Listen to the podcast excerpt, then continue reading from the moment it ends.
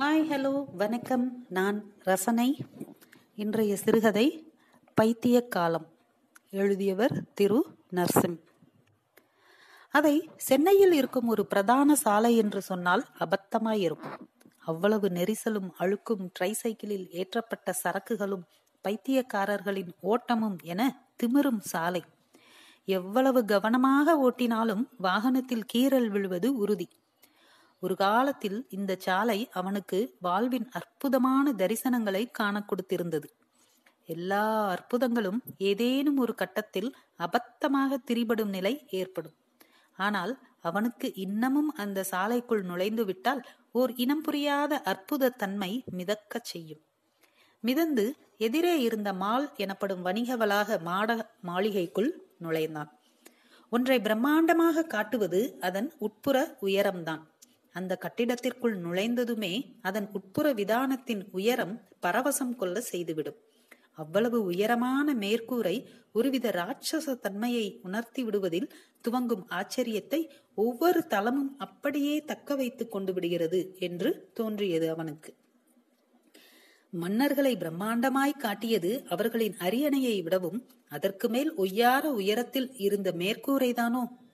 அதனால்தான் எல்லா மத கடவுள்களின் வசிப்பிடங்கள் கோபுரங்கள் என்ற பெயரில் உள்ளுக்குள் அவ்வளவு உயர மேற்கூரைகளோ என்று யோசித்துக் கொண்டே அண்ணாந்து பார்த்தான்.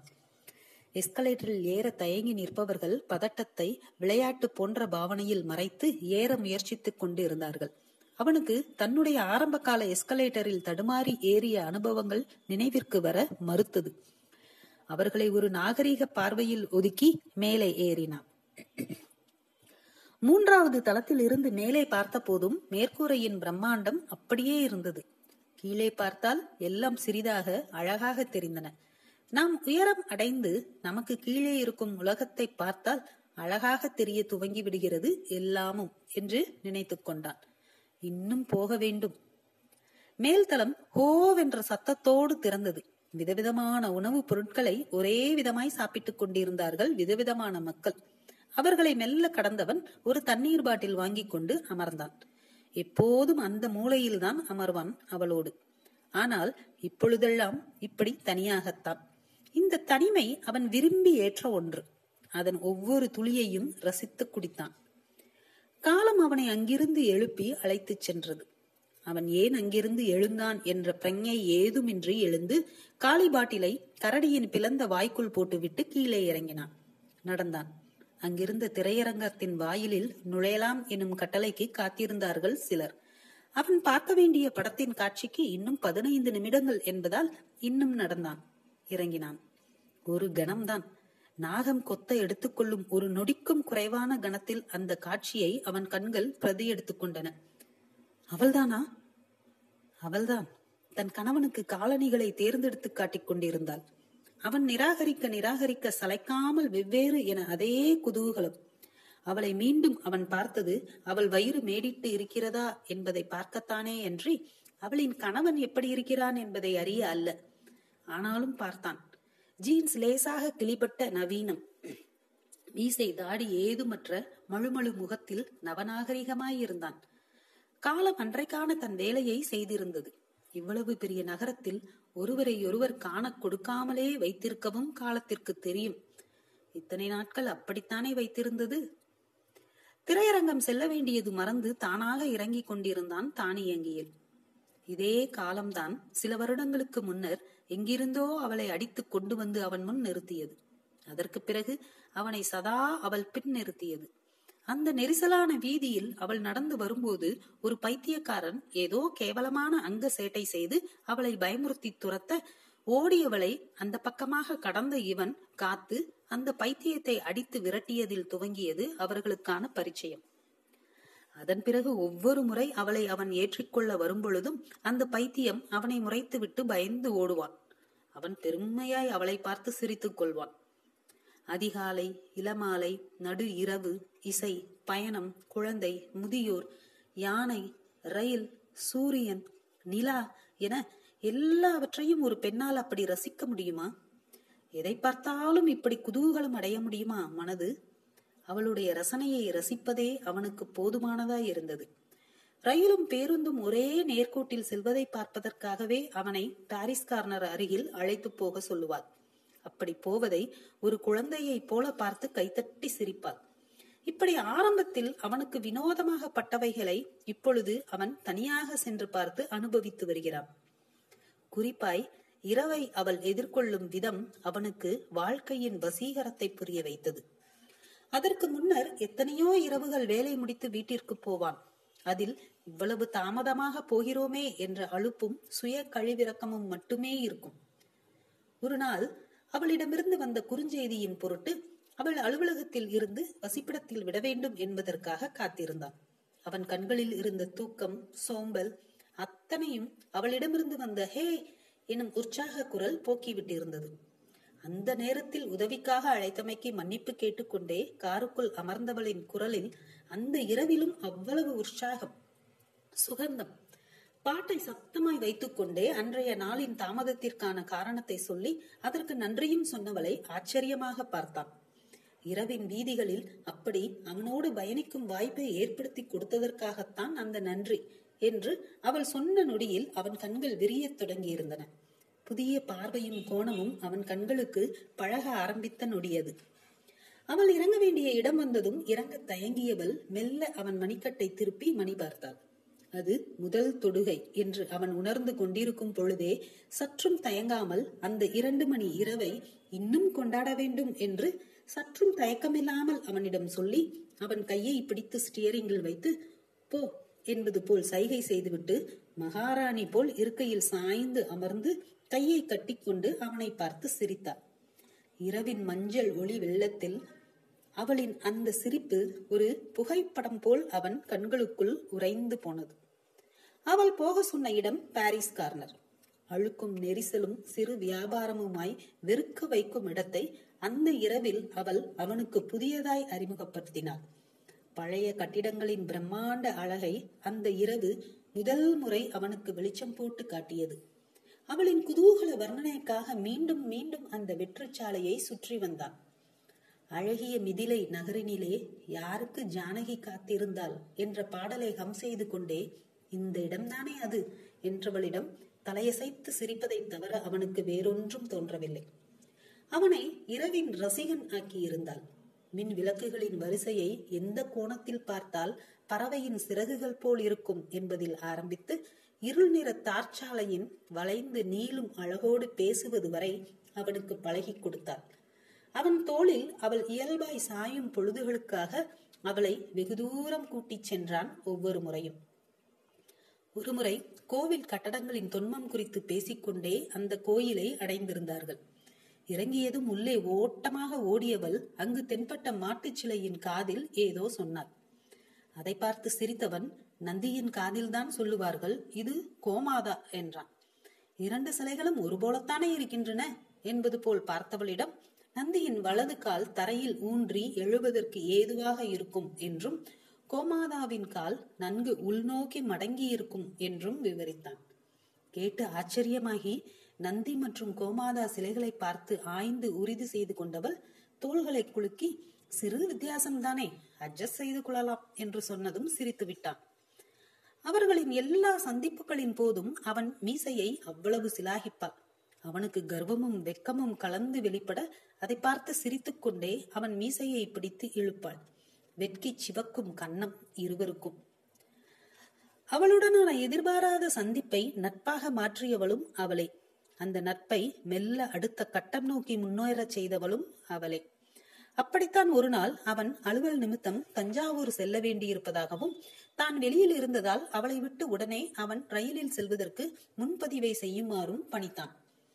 சரி என்றவளிடம் இருந்து சற்றைக்கெல்லாம் ஒரு குறுஞ்செய்தி வந்தது.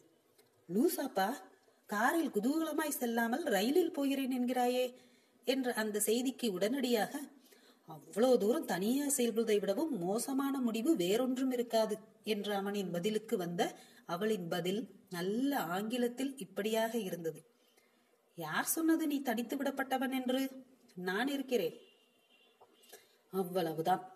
அவன் அத்தனைக்கும் ஆசைப்படும் ஒரு சன்னியாசை போல சம்மதித்து இருவரும் தஞ்சை நோக்கி கிளம்பினார்கள். சிறுபிள்ளையின் குதூகலம் அவள் முகத்திலும் தெரிவையின் தெளிவு உடலிலும் குடிகொண்டிருந்ததாக நினைத்துக் கொண்டான்.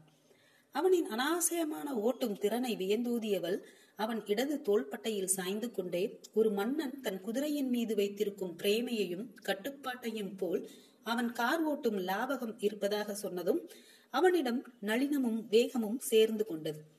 அவளின் பிடிப்பும் இறுகியது.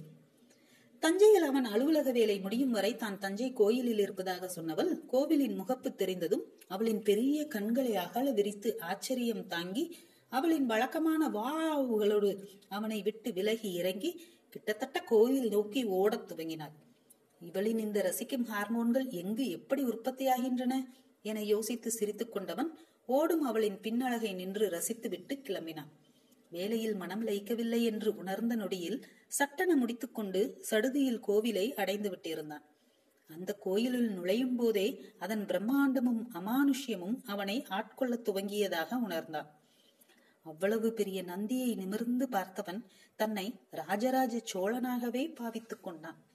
அந்த உயரம் சிலிர்ப்பை தந்தது. எங்கிருந்தோ ஓடி வந்தவள் அவன் பின்னாலிருந்து கட்டிக்கொண்டே அந்த சிலை குறித்த தன் ரசிப்பை அடுக்கத் துவங்கினாள். உயர்ந்த கோபுரத்தை பார்த்த பரவசத்தில் இருந்தவனின் தோள்களில் தொங்கியவளின் முகத்தை பார்த்தவன் திடுக்கிட்டான். அவள் அழுதிருந்தது போல் தெரிய பதறியவனை பார்த்து சிரித்தாள். கோவிலின் நீண்ட வளாகத்தில் நெடும் மௌனத்தோடு நடந்தார்கள். அவ்வளவு சிலைகள் அத்தனை நேர்த்தியான வரிசை. எங்கு பார்த்தாலும் பிரம்மாண்டம் என மிதப்பில் இருந்தவனை நோக்கி மெல்ல சொன்னாள். அவனைப் போலவே அவளும் காதலா காமமா நட்பா என்ற குழப்பம் தாண்டி நேசிப்பின் உன்னதம் உணர்ந்ததாயும் ஆனாலும் தன் தந்தையிடமிருந்து வந்த தொலைபேசி அழைப்பும் அவள் திருமணம் குறித்த தகவலும் என பேசிக்கொண்டே சென்றவளை பார்த்து கொண்டே இருந்தான் அவன். தந்தையா ரசிக்கும் வாழ்க்கையா என்ற போராட்ட மனநிலை அவளை எங்கு அளவைத்து விடுமோ என்று பார்த்து கொண்டிருந்தவனை நோக்கி அழும் குரலில் என்ன செய்வது? என்பதாக கேட்டாள். பிரகாரத்தைச் சுற்றி மீண்டும் அந்த நந்தியின் முன்னர் நின்று கொண்டிருந்தார்கள் அவனும் அவளும். இடுப்பில் கைகளை வைத்துக்கொண்டு அந்த நந்தியை நிமிர்ந்து பார்த்தவன் அவனையும் அறியாமல் அவள் ரசனை என்பது நதியின் நளினம் போன்றது என்றும் ஓடும் திசைகளில் இருக்கும் அற்புதங்களை ரசித்து கடக்கும் வல்லமை அந்த நதியைப் போலவே அவளுக்கும் இருக்கிறது என்றும் அதனால் தந்தை சொல் கேட்பதை சாலச் சிறந்தது என்றும் தெளிய வைத்தான். ஒரு நொடி திகைத்தவள் தன் வாழ்வின் ஆகச் சிறந்த ஆசையாக அவள் நினைத்துக் கொண்டிருந்தது. நிறைமாத கர்ப்பிணியாக அவனோடு வணிக வளாகத்திற்குள் வளவர வேண்டும் என்பதாக இருந்தது என்றும் ஆனாலும் அப்பாவை தவிக்க விடுவது தவறு என்றும் உணர்ந்து சொன்னவள் அவன் தோளில் சரிந்து கொண்டாள்.